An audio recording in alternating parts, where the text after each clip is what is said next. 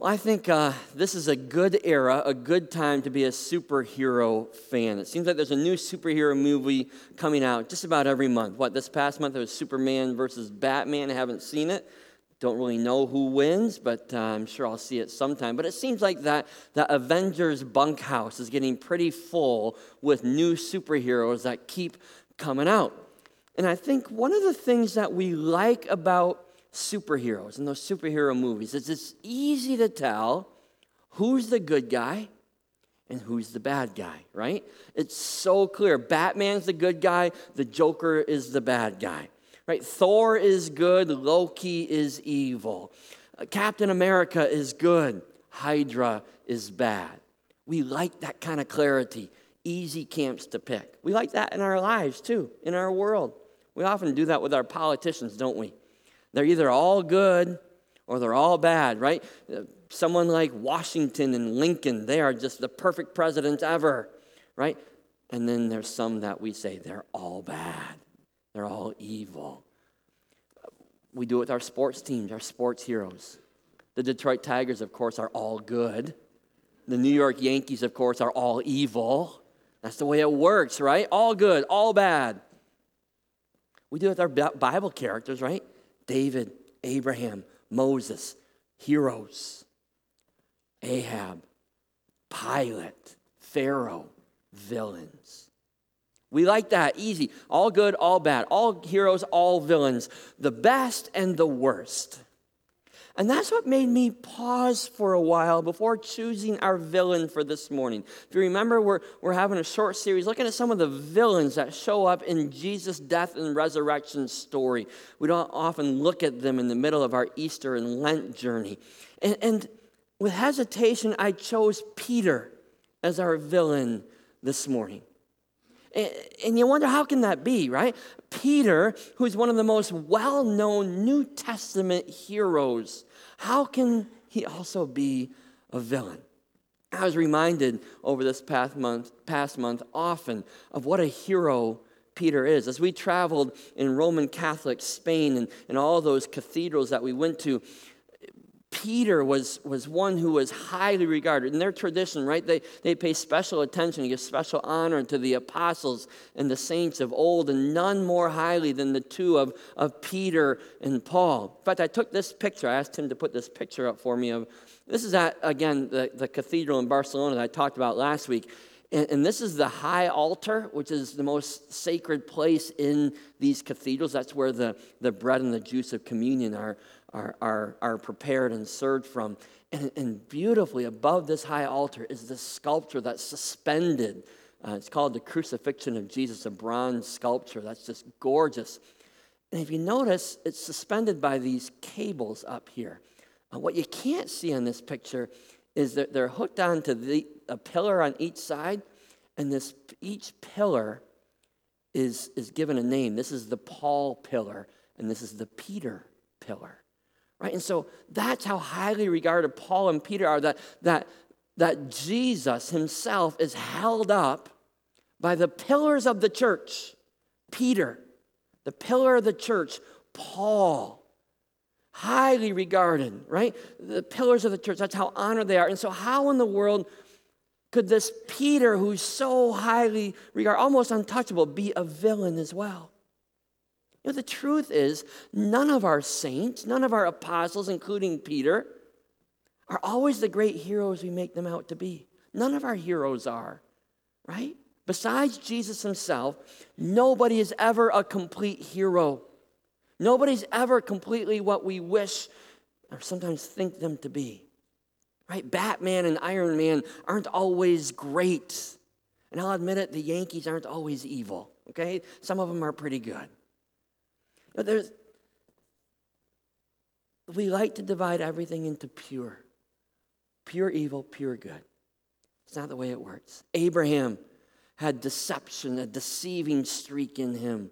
Moses had an anger streak in him. David's lust led him to adultery and murder. That line between being a hero and a villain sometimes is extremely thin, and and it's easy to flip from being a hero in one moment to being a villain in the next.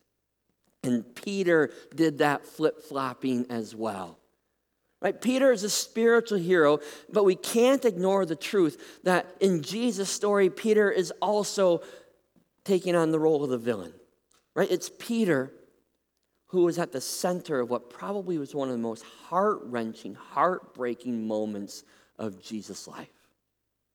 So, so this morning, let's walk through some of Peter's life and see the ups and downs of his spiritual journey. We get to see Peter, first of all, in John chapter 1 when, when he, he's called to be a hero by Jesus from the very beginning. When we first meet Peter in John chapter 1, he's a simple fisherman. He's in business with his brother Andrew, and, and they're business partners of James and John, the sons of Zebedee. And Peter shares a home with his wife and his mother in law and his brother Andrew in the town of Capernaum. And when Jesus first meets him, when he first sees Jesus, his name isn't Peter, his name is Simon. And Jesus sees Simon come to him. He immediately looks at him and he says to him, You are Simon, son of John. You will be called Cephas. Cephas, which is Aramaic for Peter, which is Greek for the word rock. Simon Cephas Peter the rock. And from that moment on, he is Peter, the rock. You know, as Frederick Buechner puts it, the, a rock isn't the, the prettiest thing in all creation, and the, it also isn't the smartest thing in all creation. But there's no nonsense about a rock, right? A big boulder, once it settles down, it's pretty much there to stay. You're not going to move it very easily. There isn't a lot you can do to change it, there's not a lot you can do to crack it. You can depend on a rock just about as much as you can depend on anything. And Jesus depended on Peter. So he gave him the nickname the rock, and it stuck. From that moment on, he could stop fishing for fish and he started becoming a fisher of men, a fisher of people instead. And again and again and again throughout the Gospels, Peter rises up like to those rock like expectations that Jesus sets for him, right? It's Peter who rises up to be the leader of this band of 12 disciples. He's the one who has the courage to step out of the boat and to walk on the water when Jesus was walking on the water. You know, sometimes we, we kind of we kind of tear Peter down a little bit because he walked three steps and then quickly his faith began to question and he began to sink, right? Well, no one else even got out of the boat. No one else even had the courage to step out. So Peter had that courage. Jesus, I'm going to follow your footsteps, even if it means walking on water. And last week, we reflected on the moment when Jesus is walking with his disciples and he has that moment of honesty with them. And he asks them the question, What about you? Who do you say that I am? And, and it's Peter who, after probably an awkward pause, it's Peter who stands up and he declares boldly, You are the Christ, the Son of the living God. Now, we need to understand what it took for Peter to be able to speak those words. If, if, if Peter's right about that, if that's true that he is the Christ, the Son of the living God, then everything's about to change. Then, then Jesus is about to turn this nation and this world upside down. And it would take courage for Peter to recognize that Jesus is more than just any other traveling rabbi who's teaching his way around the country gathering disciples. He's saying, No, you're different than everybody else. You are the Christ. You are the Messiah that we've been waiting for. If he's right, that takes a lot of courage to stand up and declare that. And if he's wrong, then he's in big trouble. Peter must have known when he spoke those words that these are words that could get him killed. This, in that era, is blasphemy. This is speaking forbidden words about God, and the punishment for blasphemy is stoning, it's death. Peter could have been killed just for thinking these words, let alone speaking them. And yet he has the courage to stand up and speak and say, I'll say it.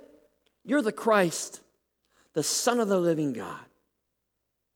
And for his courage in speaking that truth, Jesus gives Peter a blessing unlike any other blessing. Here's what he says to him in response He says, Blessed are you, Simon, son of Jonah, for this was not revealed to you by flesh and blood, but by my Father in heaven. I tell you, you are Peter. And on this rock I will build my church, and the gates of Hades will not overcome it. and I will give you the keys of the kingdom of heaven. Whatever you bind on earth will be bound in heaven, and whatever you loose on earth will be loosed in heaven. He puts his stamp of approval on Peter, the rock. He makes it clear that, that Peter is the hero, the foundation upon which he's going to build his church. And he goes on to promise Peter here that I'm going to give you the keys to the kingdom of heaven. Yes, it's Jesus who have the final say of, of who's in and out. But according to faithfulness and his grace, but it's Peter who had the honor of proclaiming it. Peter quickly becomes the rock. But there's cracks in this rock. There's moments when Peter is more of a villain than a hero.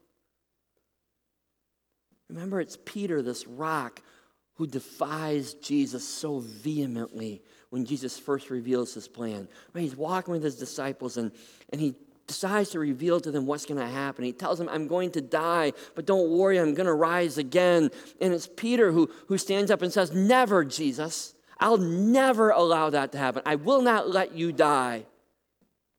And Jesus turns to him and he says, Get behind me, Satan. You're a stumbling block to me. You do not have in mind the things of God, but the things of men. Whoa, th- this is to Peter. He's looking Peter in the eye when he says, Get behind me, Satan.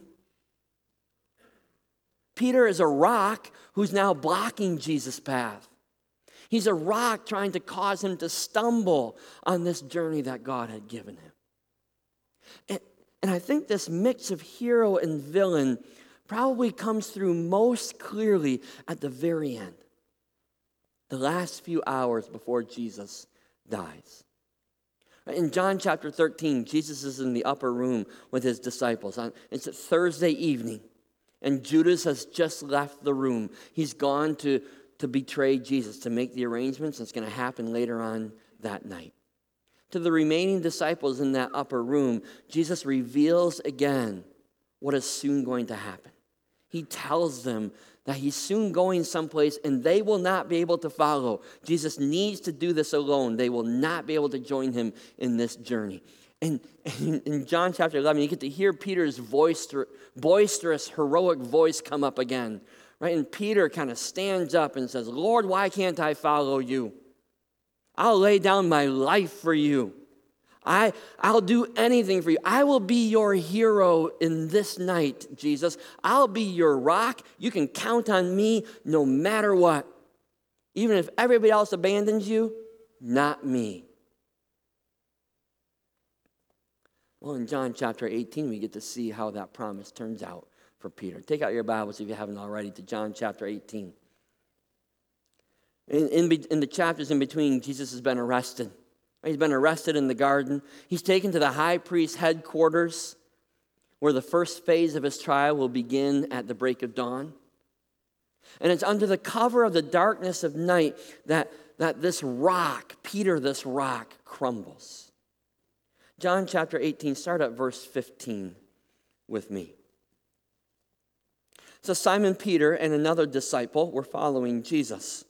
Because this disciple was known to the high priest, he went with Jesus into the high priest's courtyard. But Peter had to wait outside at the door.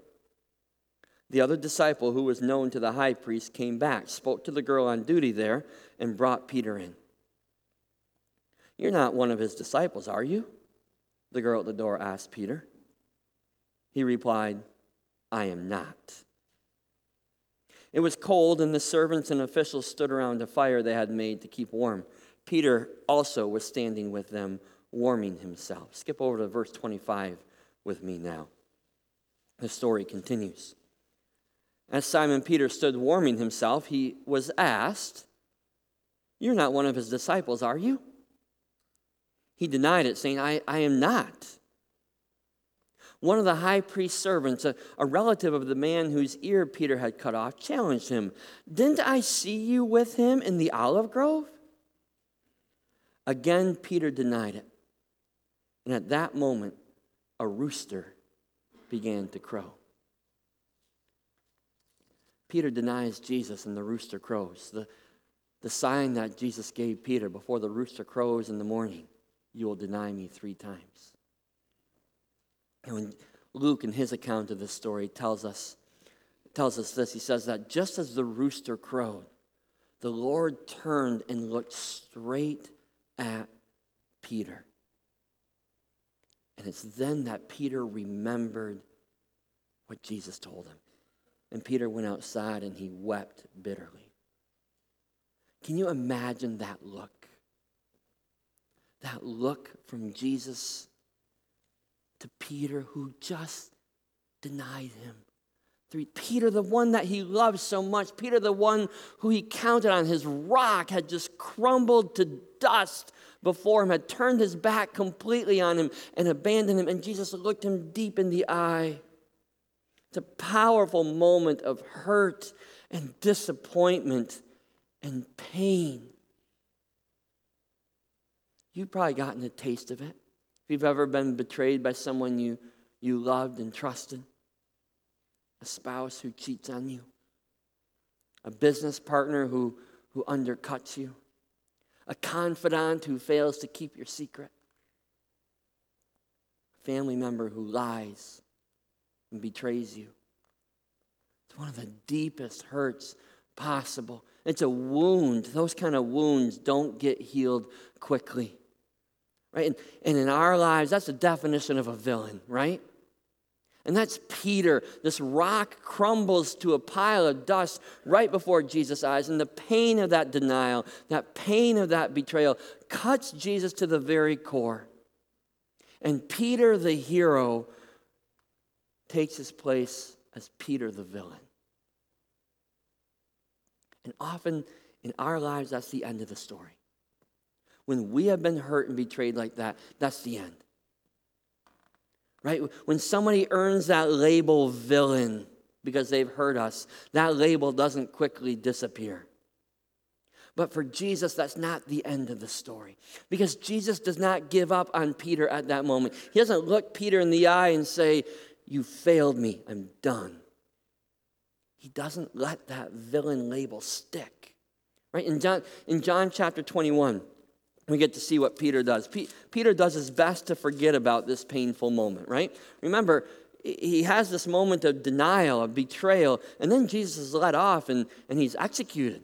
He doesn't get a chance to, to say he's sorry. And so he's living in these days with this, this, this sorrow, the, this disappointment of his failure, the guilt that comes with it. And, and in his eyes, in his perspective, it's all done. He's failed, it's over. And so he goes back to, to do what he's familiar with, to goes back to life before Jesus, right? He goes back to fishing. He hops in the boat and he goes out at night to fish. He spends the night fishing, catches nothing. And, and as the sun is coming up, he sees the risen Jesus on the shore, and Jesus fills his nets with fish. And, and they come on shore, and Jesus lights a fire and and takes the fish and cooks them breakfast, right? And, and so they're sitting in this, in this camp, around the campfire with Jesus. And listen to what, what the conversation sounds like at verse 15 of chapter 21. Jesus is sat down next to Peter.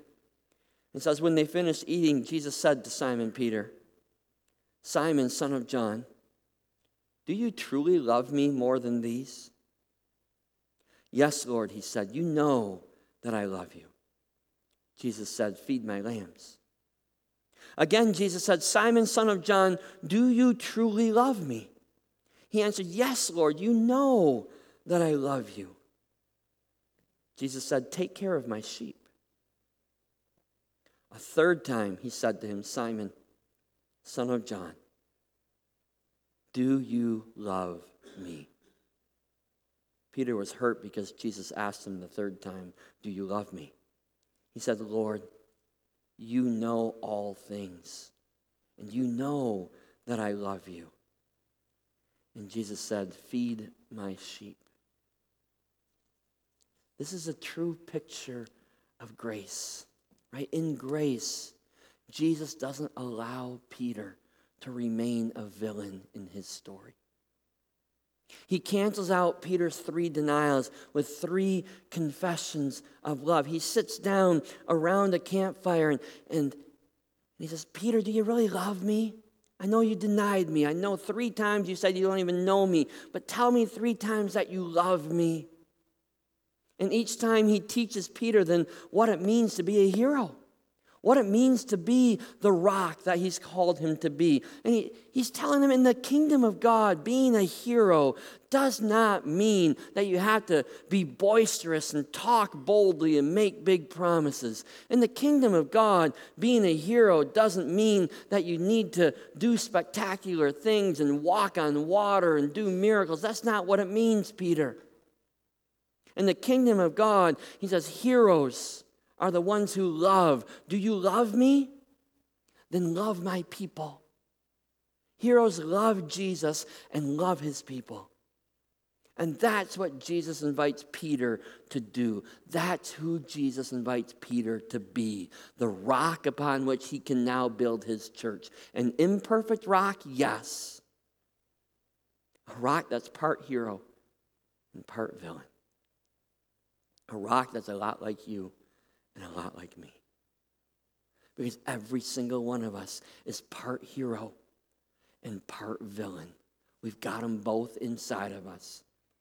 You see, on one hand, each one of us is an image bearer of God. You have the image of God, the Spirit of God inside of you. And there's times when that image of God comes, comes rushing out through us and, and and we do things that God would love for us to do, and we're obedient and we're loving and we're gracious and we're giving. And, and, and there's moments when, when I think God is really proud of us. Moments of spectacular, holy satisfaction when the image of God is shining in us and through us. And on the other hand, each one of us has the darkness of sin tucked deep into our soul.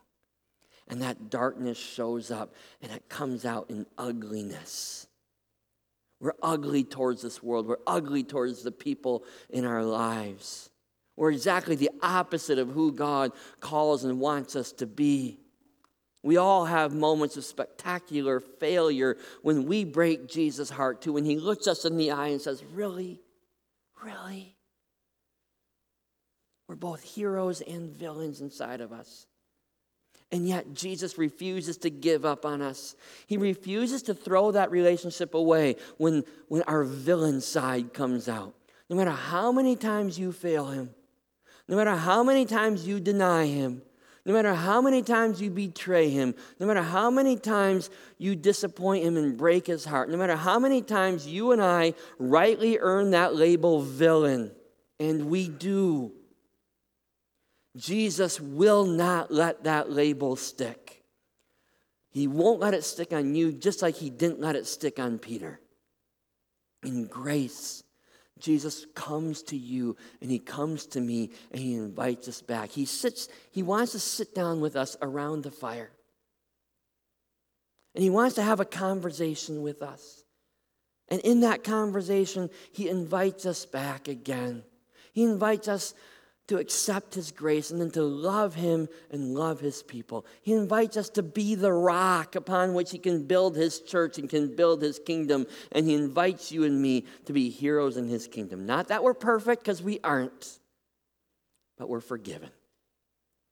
That villain is that villain label is washed away, and we're welcomed back in grace. So, what does that mean for you and me to be a hero? In the kingdom of God. Well, it certainly doesn't mean that we're perfect because none of us is. We all have that villain inside of us, right? Peter wasn't perfect, neither are we. So, being a hero means, first of all, that we honestly deal with that brokenness, that we honestly deal with our failures, that we honestly deal with the sin in our lives. You and I, need to first of all sit down and have an honest and intimate conversation with Jesus, just like Peter did, sitting around that campfire, sitting around that meal with nothing to do but to be honest with each other. That's where you and I need to start with Jesus. We need to sit down around that campfire, or maybe it's around your kitchen table, or maybe it's in that quiet place where you meet with God. And we need to have an honest conversation with Him. Because the temptation will be, when we've been villains, when we have failed Jesus, the temptation will be to let the relationship go, right? It's too painful to go back to that. It's too painful to address that. I failed, it's done, it's over, like Peter thought. But we need to sit down around that kitchen table, have an honest conversation with Jesus, and to confess those villainous parts of our lives. Confess those times when we have we've been pierced by the look of Jesus because we know we failed him miserably. We need to confess those times when we have profoundly hurt him. And if we're willing to do that hard work of repairing the relationship instead of just giving up and throwing it away, then we're going to discover that Jesus is so eager to restore that relationship. He's so eager to have that conversation. He's so eager to give that forgiveness and that grace. He's so eager to erase that, that label of villain. He doesn't want it to stay, he doesn't want it to stick and He will restore that relationship that's broken. And then within that honest conversation, He'll invite you and He'll invite me to accept our calling to be a hero in His kingdom for His purposes, to, to renew our life purpose, to more and more love Jesus and love His people.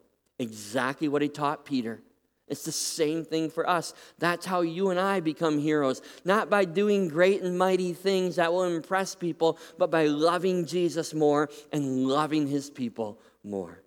Those are the heroes in the kingdom of God. So, in that conversation with Jesus, we need to then listen to him. We need to ask the question okay, what, Lord, does it take for me to love you more? I don't know what the answer is for you. That's something for you to have a conversation with God about. Okay, if I want to be more of a hero, what's my next step in loving you more? And what's my next step in loving your people more? Who are you going to give me to love? How do you want me to love them? What's the next, even small step? Because that's the heroic step. Love Jesus more, love his people more. Those are the rocks upon which our God builds his kingdom. And that can be you. That can be me. Every one of us in this room is both hero and villain. We got it both inside of us. And Satan wants you to judge yourself and to judge everybody with broad strokes all heroes or all villains, right? Because if that's the way we do it, then there's only one option we're all villains. Because all have sinned and fall short of the glory of God. All of us are like Paul, where the good we want to do, we don't do, and that the, the evil that we don't want to do, that's what we end up doing. We're all like that. Yet, by God's grace, none of us needs to be defined by our failures. By God's grace, none of us needs to wear that label villain. By God's grace, all of us can be forgiven heroes for his kingdom purposes. Just follow the pattern that Jesus set with Peter. Sit down with Jesus. Let his grace empty the villain inside of you of all its power, its power to make you feel guilty, its power to, to condemn you. And let Jesus empower you then by his strength to be his hero who loves him more, who loves his people more. The risen Jesus invites you, despite all the weaknesses that you know, despite all of our weaknesses, He invites us to be His rocks, to be His heroes. Let's pray for that together. God, you know us more than we know ourselves. There's so much in our lives, so many secrets that we keep so much brokenness, sin, failure, betrayal, disappointment that we hide under our put together lives. That we would be ashamed if the person sitting next to us knew about it. Father, we try and hide it from each other, and too often we try and hide it from you. And in the meantime, we break this relationship that you so desperately want to have. Jesus, you willingly sit around our kitchen table in our favorite living room quiet spot and you wait for us because you want this relationship to be made whole. You want to, to apply your forgiving grace to our lives and wash away that label of villain from us. You're just waiting for us to come to you. So, Father, give us the courage to have that kind of intimate conversation with you. And we'll have to have it again and again because you know our fallenness, you know our inability to withstand temptation. But give us the courage to have that conversation, to be forgiven and set free, to rebuild that relationship with you. And then give us the courage, Father, to listen to you when you call us to love you more, to understand what that means, to have the courage to follow you when you ask us to love your people more. In small ways and large ways, Father, you're going to give us opportunities to be your hands and feet, to let the image of God shine through us. Give us the courage to do that. So that for your glory, we might serve you we might be the rock upon which you can build your kingdom. All for you, Jesus. May we give ourselves completely, heroically for you.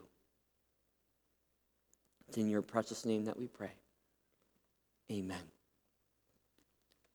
Would you stand with me, please? We're going to respond with a song that really brings us back to Peter's breakfast fire on the beach. Because that relationship easily could have been over. It could have been done after that kind of betrayal and that kind of hurt. And yet, Jesus has a grace for Peter and a grace for all of his children that refuses to let go, that refuses to say, I'm done with that relationship. And so, knowing our weaknesses, knowing sometimes we're, we're heroes and sometimes we're villains, Jesus says, Come back to me. I'll give you the grace and I'll give you the strength to be who I've called you to be. Use this song to celebrate that grace and to let that grace be a part of your life as well. Let's sing together.